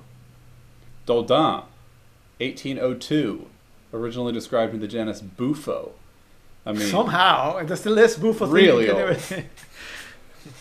Ever say. Well, I mean, it was at the time, 1802. It could have been one of two genera, right? It could have been either Bufo or Rana. So- And I guess it's a little bit more Bufo. buffo. Yeah, Uh, well, hi, well, Hyla maybe. Hy, you know, yeah, like yeah, I got- guess Hyla would have been available as well. Yeah, probably should have been in Hyla, really. Is Things- it a tree things- frog? Is it toad? No, no, no. it- This, this, that's why I'm saying that it's probably a toad. It's the most resembling thing because it has short legs and this, yeah, this- throw it in Bufo. Elachistocleis are like all like it- it's similar to the microhylids we have in the United States. They are like called Yeah, egg frogs because they look like an egg. They're they have Yeah. like Oh, okay, okay. yeah. So and they really do look like an egg. That is such Yeah. an apt description, and they they strongly resemble uh, Gastrophryne or Yeah. Gastrophryne. Yeah. um, with the you know sort of very pointed head. I guess it's kind of typical microhylid. Yeah. Uh, it's the prototypical shape. microhylid body. And, very and has- unlike all of Madagascar's microhylids. and the, the whole thing is that they have um, they have all the you know different populations that are now different species they all have different ventral coloration dorsally they look pretty similar but you know they tend to have different ventral color patterns and stuff and it's all about the vener they have the That's quite frequently the case in Elachistocleis, right? mm-hmm. I think also Hypopachus has the same.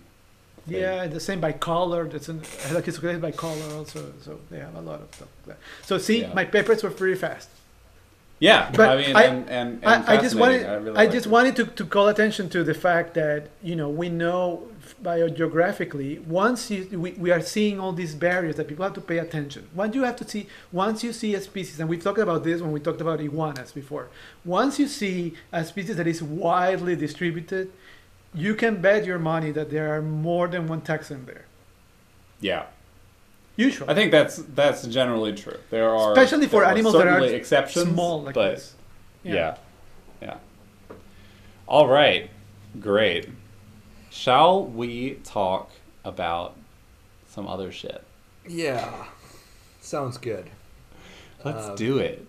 So, So, that was our that was our main science uh, section, yes. and now, Ethan, take it away. So I did not bring papers to the discussion. I, uh, being more involved in the herpetoculture world, uh, decided to talk about what's going on with the Lacey Act as of late. Um, and for those of you who don't know what the Lacey Act is, it's actually a really old uh, law. It's a federal law from 1900 Hmm. and it deals in the trafficking of illegal wildlife and uh, plant, including plants, not just animals. So it, it includes things like lumber and paper, and it's a huge, huge thing.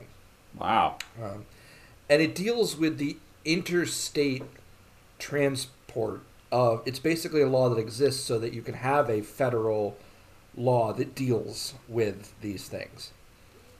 Um, so it's a huge thing, and I can't go. I'm not a lawyer. I can't go into the the all the the, the detail of it. Um, but I will say that the penalties involved with the Lacey Act vary a lot, and they vary based on your amount of uh, knowledge about what you're doing. So, if you are committing wildlife trafficking with full knowledge that you're doing so, the penalties for you are a lot more severe than if they were that you were a uh, uninformed person, say buying a smuggled animal and didn't know it. Seems Uh, reasonable. Right. I I mean, that part does, yeah. um, more recently, the Lacey Act in 2008 was amended to include plants and plant products. So that was a recent uh, addition, and then um, it gets into wh- where we're where our discussion starts is 2016 um, with the we've talked before about this on the show with the injurious wildlife list that U.S. Fish and Wildlife created for the uh, ban of interstate sale of salamanders. So in 2016, because of concerns over chytrid, they said, you know, it's illegal to import any of these salamanders into the United States, and it's illegal to transport them state to state. Hmm. And uh, that takes us to the Reptile Association, uh, the United States Association of Reptile Keepers, otherwise known as USARK, which is the United States' lobbying group for for herpetoculturists, for reptile keepers.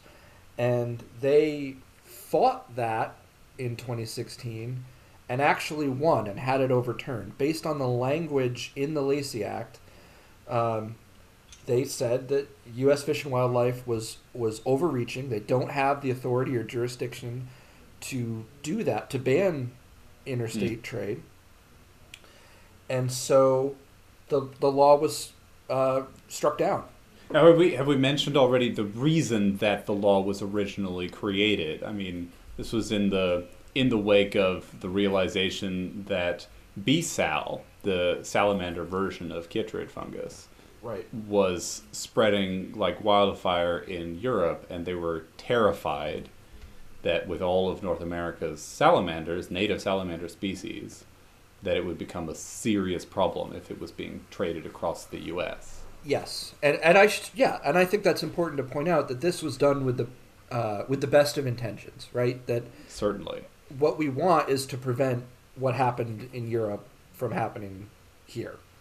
Um, and what we've seen in frogs, because you know the frog situation, chytrid, um, uh, BD chytrid getting spread all over the U.S. was also in part surely related to the pet trade. So Yes. it's um, you know we've been burned before. We know how it can go if we don't regulate. And you know when I saw that they were they were um, regulating the salamander trade in response to this, I was impressed. I mean, the I think how is the the import situation at the moment into the U.S. of European there is it- zero? there- that's actually still true, yeah, uh, and has been for for years now. You can no longer import or export uh, salamanders. hmm There may be some export coming going out to like Canada and stuff like that, uh, but there's absolutely no importation. right. So they have managed to crack down on the getting the things in, but that wouldn't stop it from spreading if there were already strains of B. sal in captive collections that had been brought in from Europe. Yes, and we should say, as of this recording, there have not been any recorded cases of B. sal in North America, which is good. And I, I believe the research shows that plethodontid salamanders, although they are susceptible to it, are not as susceptible to it as salamandrid salamanders, which are most of the salamanders in Europe. There's debate about that still, uh, depending on who you talk to, hmm and there's also some evidence that from parent to adult, uh, or from parent to egg rather, that B. sal is not transferable. So in the original ban, you were still allowed to ship eggs because it was believed that eggs were not capable of having B. sal. Hmm. I, again, I don't know how true that really is. Um, Especially if it's in the water. I mean, the zoosporidia of of um, yes. these batrachochytriums are in There the were- water. The, so as usual with a lot of this stuff, the, the lawmakers are not necessarily scientists Mhm. and are just going with what they're provided with. By in this case, Sometimes not even not science friendly even. correct. Um, so Yeah, so I think I, I think it's important to state that the global reptile and amphibian trade has been a net negative for for wildlife all over the world. Yeah, I, and I, I don't think, think, you can debate that. Yeah, and I, know? I, think at this point we can mention the paper that was published last year by Ben Marshall of the um, Herp Highlights podcast and colleagues, where they uh, the title of the paper is Thousands of Reptile Species Threatened by Underregulated Global Trade, published in Nature Communications. I think they already have 16 citations on that paper. It was published just a few yes. months ago. And, and basically, what they showed is that almost all reptile species are in the pet trade. Now, whether or not that's actually true is, is hard to assess based on the methods that they use. I, I think that it is a strong indicator that things are way out of control. And I think Ethan, what you just said is absolutely right. Like net negative, especially for the wildlife themselves, is certainly something that I would say about the international pet trade. Yeah. Um, I think for you know for local livelihoods, it can be understated and overstated as to how beneficial it is. But for so, the animals yeah. and for the environments that they're coming from, it's it's probably not good. And regulation should have been done the way that that Ben Marshall and colleagues pointed out, which is to permit trade only in those animals for which it has been demonstrated to be sustainable. I agree. And I guess before we go any further with this discussion, mm-hmm. uh, before I open any more of this can of worms, I, I want to say that my opinions on this probably don't fit very well into either camp. Um, Same and and I'll and I'll maybe get into that more as we as we dive in a little further. But um, you have one side that is trying their best to stop a, a possible catastrophe, uh, and doing that through the tools of, of, of government, which is a you know it's a hammer when mm-hmm. what maybe we really need is not a hammer. And then you've got the other side, which believes it's their god-given right to own every damn animal on the planet. And that's not true either. That that Certainly should not, not, be true. So whenever i talk about this i inevitably piss someone off usually both sides off. So so i'm going into that no you know with with that expectation. But i, I just want to say before i go any further that i'm aware of that. That that's yeah. uh, you know moderation think, is is a reasonable yeah. thing, and, and we've seen in plenty of political displays that if you only polarize things, you yeah. don't have effective arguments. Yes. Um, so what I want to talk about is very recently uh, there has been a proposed amendment to the Lacey Act in the Senate. Um, it's called uh, S six two six and it was uh, put forward by Marco Rubio, who's the Republican senator from uh, Florida. Florida. And that's based on what he just did here. He this is banned. right. I was just going to say this comes on the heels of what they just did, banning iguanas and tegus and uh, pythons. Pythons. So, the thing about that is, is that a bunch of other things, but I haven't read the whole list. But there are a bunch of yeah, you're legislating you're legislating the closing of the barn doors way way after you've let the horses out.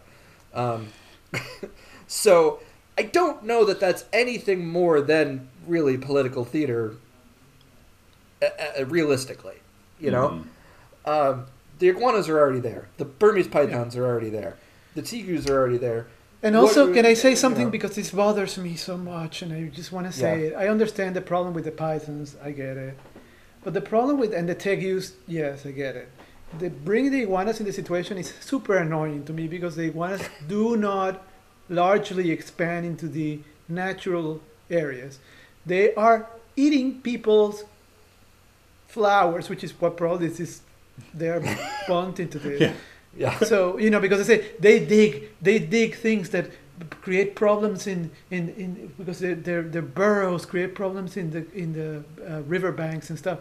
That's not true. So yeah.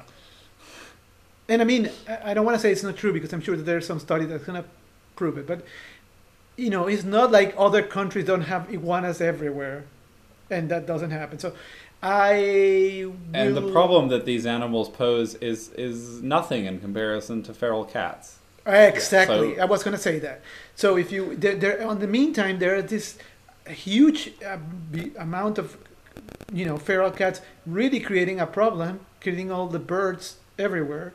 And, and nobody's doing anything about it. I have a problem. I understand the thing with the pythons and the tegus because they do expand into natural areas, but he wanted So- other, man, this is problematic. So, one thing about that law, that that recent law uh, that this is coming on the heels of, is that it does focus somewhat on folks who are breeding those animals for a livelihood, and um, the big players in that world who focus on those large reptiles. Many of them, how can I say this diplomatically, uh, have ties, have other ties to problematic uh, behaviors in the reptile industry. Smuggling, for example. hmm Uh, so I'm not going to name names there. I'm not going to get into that, but I have a feeling that that some of that is targeting those people specifically. hmm This goes back, uh, uh, you know, not to get into another tangent right away, but this goes back to something I've said many times before, which is that we treat in this country all exotics under one umbrella. So you lump, you know, Tiger King in with a kid who wants to buy a leopard gecko, and to me that's insane. Yeah. Um, they're not the same. You know, Yeah. exotics. owning a tiger is not the same as owning a leopard gecko. Yes. And- yeah. Yeah. You know, so but but in this country, under the under the law, exotics means anything that's not a cat or a dog. So, uh, I I feel that one thing that we should address is that there should be more nuance to that. I think. hmm hmm Um, but uh, And it doesn't seem like it would be that hard to create a ranking system for the threat posed in any given state by a specific group of animals. Like, if you're going to bring in Arctic species into Florida, they don't pose a threat because they can't survive outside the tank. Well, we already do such a thing when it comes to the endangerment level of, of species. We have a, you know, we have the CITES lists and stuff. So it doesn't, it, it wouldn't be that difficult to adapt something like that, I think, to, you know, this is an injurious, this is a non injurious exotic, this, you know, whatever. Okay. So this new amendment to the Lacey Act, uh, S626, which is not the bill that we were just talking about that bans iguanas in Florida. This is a federal uh, amendment to the Lacey Act, would uh, reinstate the interstate transport ban, update the language so that it could no longer be struck down based on the language. They kind of got it struck down on a technicality, basically. Mm. Um, and it would create a whitelist. So essentially, U.S. Fish and Wildlife would create a whitelist of animals that are non injurious, and everything else, by default, would be considered injurious. Mm. An interesting move. And Catherine, the non injurious one. I mean, I mean. Yeah, yeah, surely. uh, the whitelist would pertain to anything being imported, so any reptile, amphibian, fish, bird, mammal, invertebrate that's not on the whitelist is by default an injurious species and banned from import or interstate transport. Um, it would create a new authority allowing the Fish and Wildlife Service to use an emergency designation that becomes effective immediately after being published in the Federal Register uh, unless an extension of no more than 60 days is allowed. Uh, so, no due process, no public input on anything, no hearings, no advance notice for these listings. Um, So and- wait, sorry. The the listing, the, the actual like species added to the list, are that's what doesn't have due process. That's the bit that they can just decide spontaneously. Correct. Okay. Wow. Interesting. Um, the uh, it would also so I should say too that this wording that I'm that I've got this is coming off of USARK's website. So USARK being the lobby group for reptile keepers. I did not have access at the time of researching this to the actual. They haven't released the actual full wording of the ban hmm uh, of the or of the amendment rather. Yeah. Um, the effective date would be one year after after they enacted the act. So you'd have a year to get your shit together. Yeah. Um, and do they? Or I guess they can't affect anyone who already has the animals in captivity, other than banning their trade. That was the way it worked last time, so I'm going to assume that's true.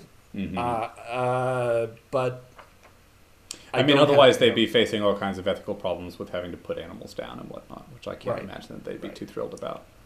Um, and this bill already has a bipartisan co-sponsor, a Democratic senator from Hawaii, Mhm. Brian, Brian Schatz. Well, I can understand why Hawaiians would want to say no, no, no, Yeah. no, no, no, no. Florida and Hawaii, the two probably states affected the most by Absolutely. you know.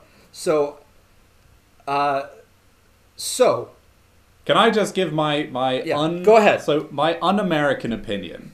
So I guess for people who don't know, I mean, it's clear that I lived in Germany. I am, I have very little to do with America, and from the outside, it sounds surprisingly reasonable to me.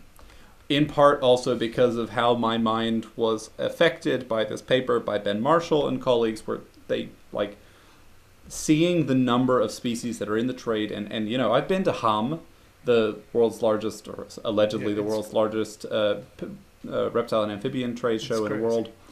It's it's insane. And the number of species that you can just get yeah, is Yeah. in it's it's it's it's obviously unsustainable and it's done in a way that is is commercializing the animals and Yeah. and the people's people's rights to keep animals do not Trump. should not come above yeah, the animals' rights to not suffer. Yeah. Um, and Definitely. you know, I would be the first one to say that I hate PETA because of the way that they run their organization and all kinds of that stuff.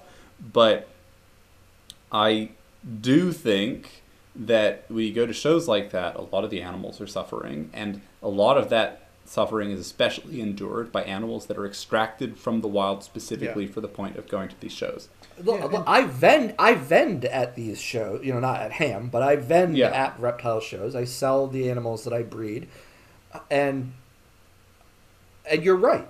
Uh, there's no way around saying that the reptile trade. Like I said when I when I opened this discussion, I cannot say that the global reptile trade in all of its various forms is a net positive for for animals. especially No. for the animals And, and, and how many times it has, that happens to any of us? Because I remember when Ethan was buying the Gonatodes, you know, we started looking at, oh, let me see what this guy has, you know, offering.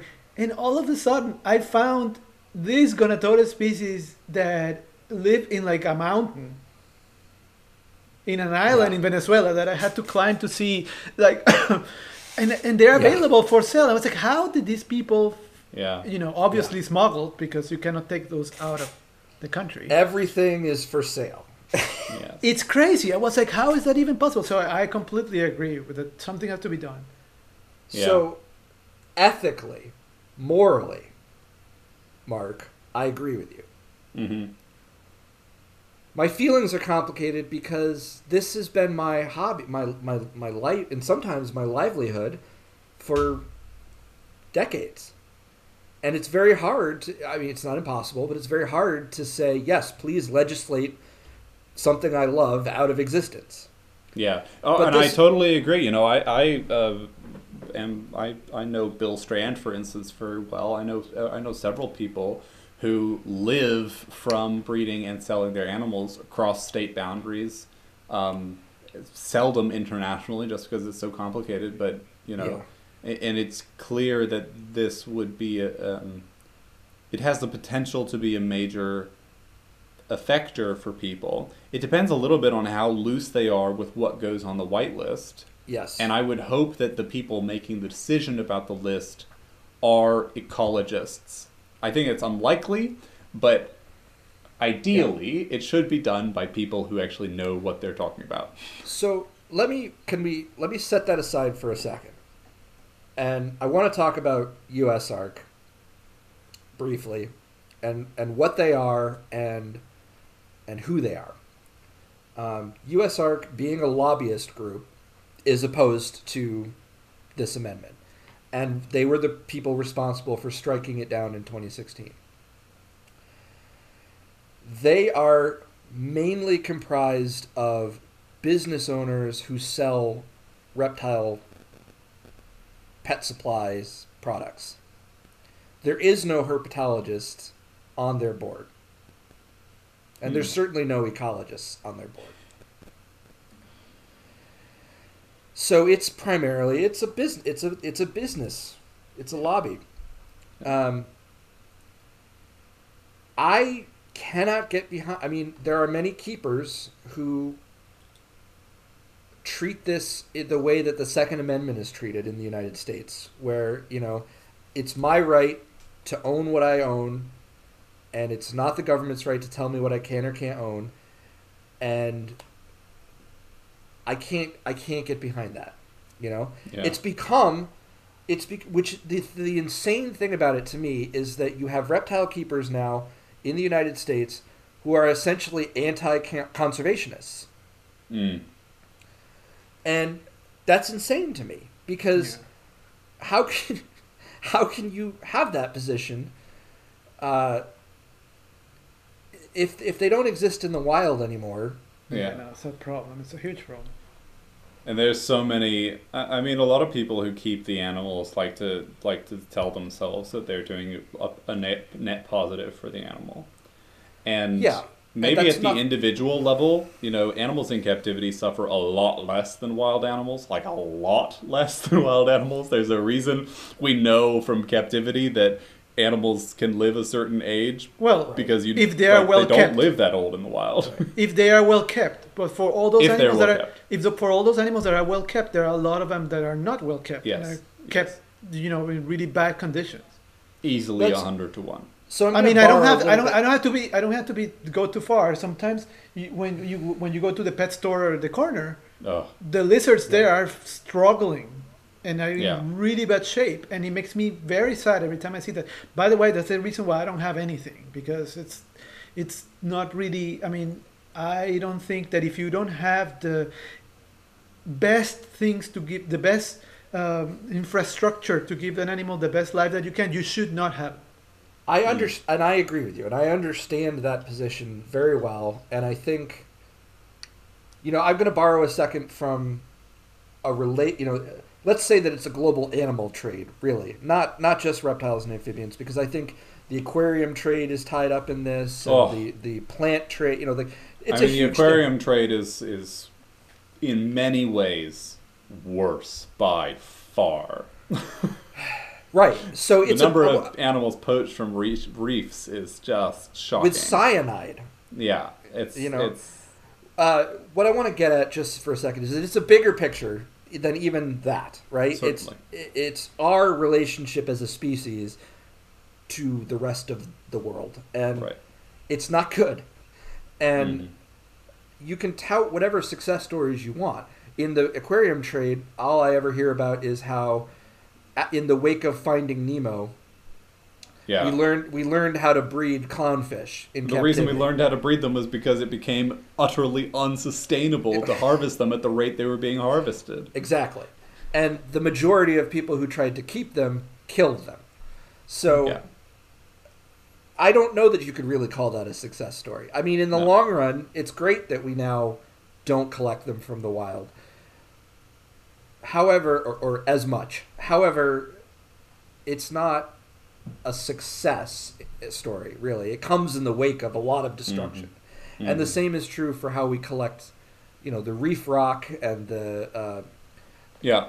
For and for every- every, example that success, Yeah, exactly. For every there suc- is there are dozens of examples of of failures and Yeah. um, and I you know I think that dedicated breeders like we see especially in chameleon husbandry the dedicated people who are who are really putting in the hours to make it possible to establish a species in captivity, to figure out what it needs.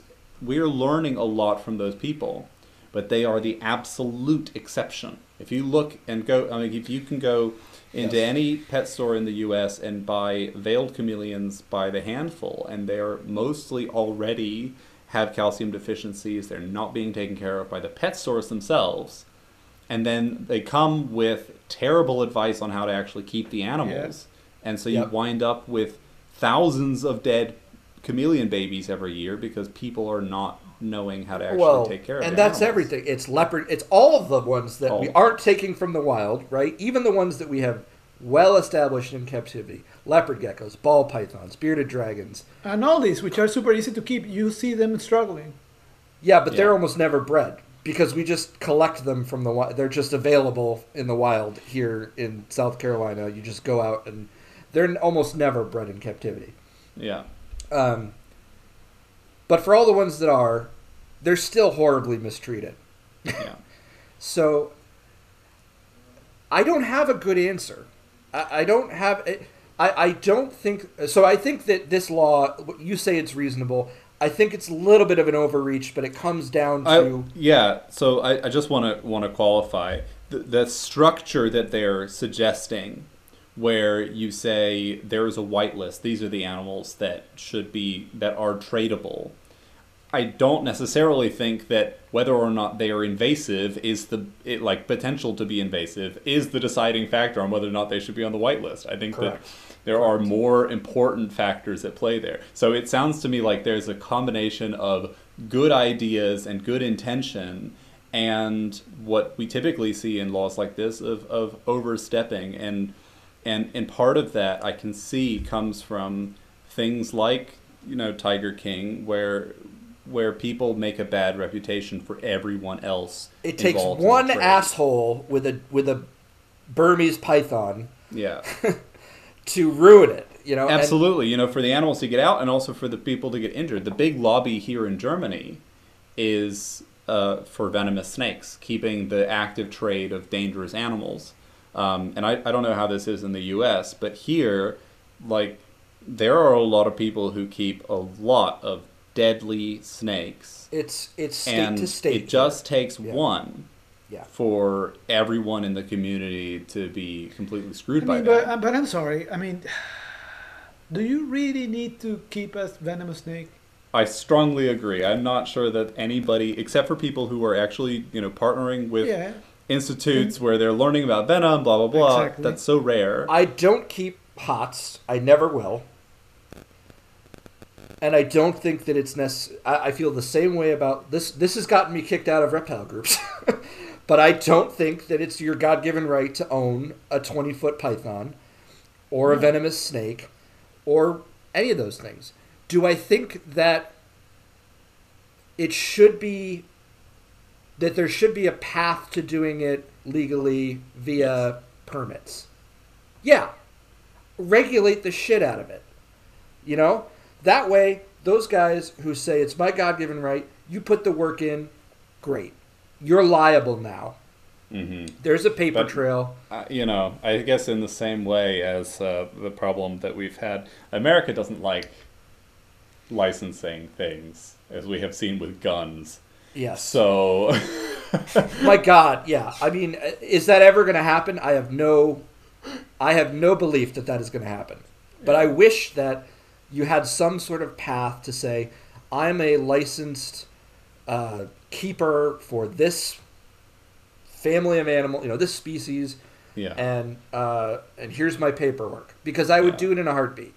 And I think we've seen, you know, one. This is a, a a place where people who feel hopeless by this law should, or about this law, should look to examples of places that have legislated it to that extent and see how the people there are. Like Australia, for instance, is ridiculously strict about what you can and cannot keep. E- like including international animals are basically impossible to get hold of, and local animals you have to have all of the correct paperwork in order to do. Weirdly, except for axolotls. Oh, funny. Yep. I mean, maybe Uh, it's different for animals that are already in the country. Um, I I suspect that that has something to do with it. Yeah. yeah, but Uh, certainly those, you know, there is still a very active herpetocultural community in Australia who with I mean this is something we should talk with people like Scott Eipper and stuff about because I think the the average care that's being invested in the animals because the people have to have the experience and they have to have the knowledge um, is is going to be higher Yes. and and Germany strictly licenses all of the venomous and large animals. So if I wanted to get a boa, I would have to register it. Any of the boa species, even the relatively small ones.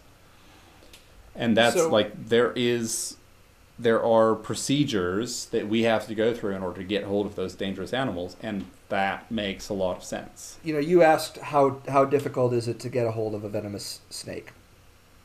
I live in New York, which is one of the most regulated states as goes reptiles. Years and decades ago, they banned any any constrictor over ten feet long. You're not allowed to own venomous animals unless you have unless you do have a. There's one path to permitting, and it's like for educational uh, or academic venom research stuff. It's very locked down. But every year I can drive down to Pennsylvania where they have the Hamburg Reptile Show, walk in and walk out with a black mamba if I freaking want to. Or I, uh, Pennsylvania basically has no laws, you know, so it's all state to state, and and there's very little. Of course, you know, every year I see idiots do that, post it on Facebook. Hey, look what I got, and then get nailed by you know the New York DEC. Well, that's With- good. You know, so, so I won't say that there's no enforcement because that's definitely not true. They do they do come after those people. The first time I ever went to that show, I walked up to a table, and the table rattled at me. Just deli cups full of rattlers, you know, uh, and there's no there's no there's there's nothing, there's no oversight on that as far as like who walks out of there. Who there's no paperwork to be to be checked. So Um, in, in Hamm, you have to go. It's a specific room, and you have to show your ID to get in. And they only let a certain number of people in at a time. And I mean, the stuff they've got in that room will blow your mind, and it's cool to see. But I would rather see those in a zoo, or you know, in the care of someone who's actually studying their venom or whatever, than you know know that anybody can, you know, get the get the licenses. And, and it's you know it's I, I go back to the uh, the aquarium trade discussion. Uh, when I was a teenager working at the local fish shop, there were a couple times we ordered blue ringed octopuses into the store, and and they arrived and they were about ninety dollars and it was not hard to get. That's crazy. That's you know scary. the the the stuff that keeps me up at night is is that you know like Yeah. uh, and I, I, think I, I would like to just mention um, that this is, you know, we have been talking Lacey Act, reptile and amphibian. Obviously, that's our main that's our main thing. We've mentioned a little bit that it's relevant to mammals and stuff as well. I'd just like to say that as an orchid keeper, uh, plants are not immune to this problem too. The Yeah. plant trafficking is serious, and orchid trafficking, i- i- especially orchid I was and and, and I was surprised to learn about Etsy being a huge black market plant. Uh, Really? uh, yeah, like people were selling these rare monstera morphs or something. I don't know enough about plants to really, you know, But but for, I, I know that you know, eBay for and ridiculous amounts of money. Yeah. Yeah. I mean it's all of this all of this trade is so it's kind of um, archaic in a way, you know. It it reminds me of the the quest to acquire pineapples Yeah. in you know when pineapples first made it into Europe and they became a status symbol, a, a symbol of wealth and whatnot. Um, obviously, I don't think people are necessarily using their reptiles and amphibians as a status of wealth because usually they more quickly make you poorer than anything else. But I do think that in a way it's this like grabbing, you know, whatever I want. I it's can like get, it's and- like we can't appreciate something without owning it. yeah, and and, and I'm saying that as a keeper of animals, you know, Yeah. and I, I I I realize that, but I I have seen so many posts where, you know, I'm on on a lot of rep, reptile and amphibian groups and stuff. So many posts where the person is like, "I just learned this animal exists. Where can I buy it?" Yeah, and that's what we saw in the earless monitor, and uh, that fueled an international illegal trade real fast. Um, that had some also some interesting quirks because when the animals get into Germany, when you get to the second generation, they are legalized, irrespective of how the parents got in, and now there are legal Yeah. Earless monitors that you can acquire, Lanthanotus, uh, Yeah. which is a, a crazy thing. And I mean, f- fine now that they're in, maybe it's okay that they can. I mean, you might as well do something when, with them when they're there, but it would be better if we could just like not. So, uh, you know, just to just to to sort of land on a Yeah, uh, an ending. I I can't blindly support what is essentially the NRA for snakes. Uh, but I also, you know, I I also have these very honest misgivings about just saying, you know, we deserved it. it, it sucks. Uh, there's no there's no good area for me to be yeah. and uh, uh, And I, I think that seeing having an issue like this become bipartisan and and genuinely being or well being partisan I guess is the better the correct way to put it but being a you're with me or you're against me debate yeah, is not healthy. And having a lobby group that is not willing to concede is not good. I mean they're not science. They are examples of that. they are a business based organization, not a science based organization, Exactly. and uh, or a conservation minded organization. So that is my problem with them, and Yeah. and uh, and so I can't support them even if it means that I have to say goodbye to something that I love and. You know, I'm not going to lie and say that I don't that that that I'm happy about it, but Yeah. Uh, but I'm also just you know, I, I would not want to to to be responsible for the wiping out of No. the salamander species that we do have. Even if that's an unlikely thing, it's still a risk. Yeah. And, no, and, and, and beyond the ones that you have, all the others that are being collected and all that around the world. yeah, Yeah. right. Right it goes it goes way beyond yeah it goes way beyond yeah uh, it's it's uh, it's so short-sighted on both sides to say you know like i see both sides just wanting to listen to their little part of it and not recognizing that this is a huge global problem Yeah. Yeah. And I think if we were able, if we could just sit down at the same table and make a compromise and and discuss it, I think there's a lot that we can take away from it. right In a way, it's something that we are sorely missing from this debate, right? Because the three of us agree pretty vehemently on these points. Um, that we're not, we're also a bubble here, and and listeners, I guess if you're still with us at this point, you're also part of our bubble, and thank you for being in our bubble with us. yeah Um, but we Well- do need to just in I will talk about it. uh, you know, I mentioned being in those groups. I will say, if you're a if you're a United States keeper of reptiles, and you say publicly, "I don't support USARK," people freaking hate you because they think, well, then you're pro government taking away my snakes. Well, no, There's got to be a, a middle ground. There's got There we have to, be yeah. ground. I mean, yeah. Yeah. And on that note, dear listeners, uh, thank you for sticking around with us This has been a really exciting time. We're so glad to be back. It's really exciting for us to be back here again with you. It's been almost a year, and what a year it's been. Ethan, where can one find you on the internet? I am at Black Mud Puppy virtually everywhere. And Gabriel, where can one find you? I am at Serpent Illus on Twitter, on Instagram, and Gabriel Ugueto Art on Facebook. And you can find me at Mark Scherz on pretty much all the things except for on Facebook, where I'm at MD Scherz because I'm bad at things.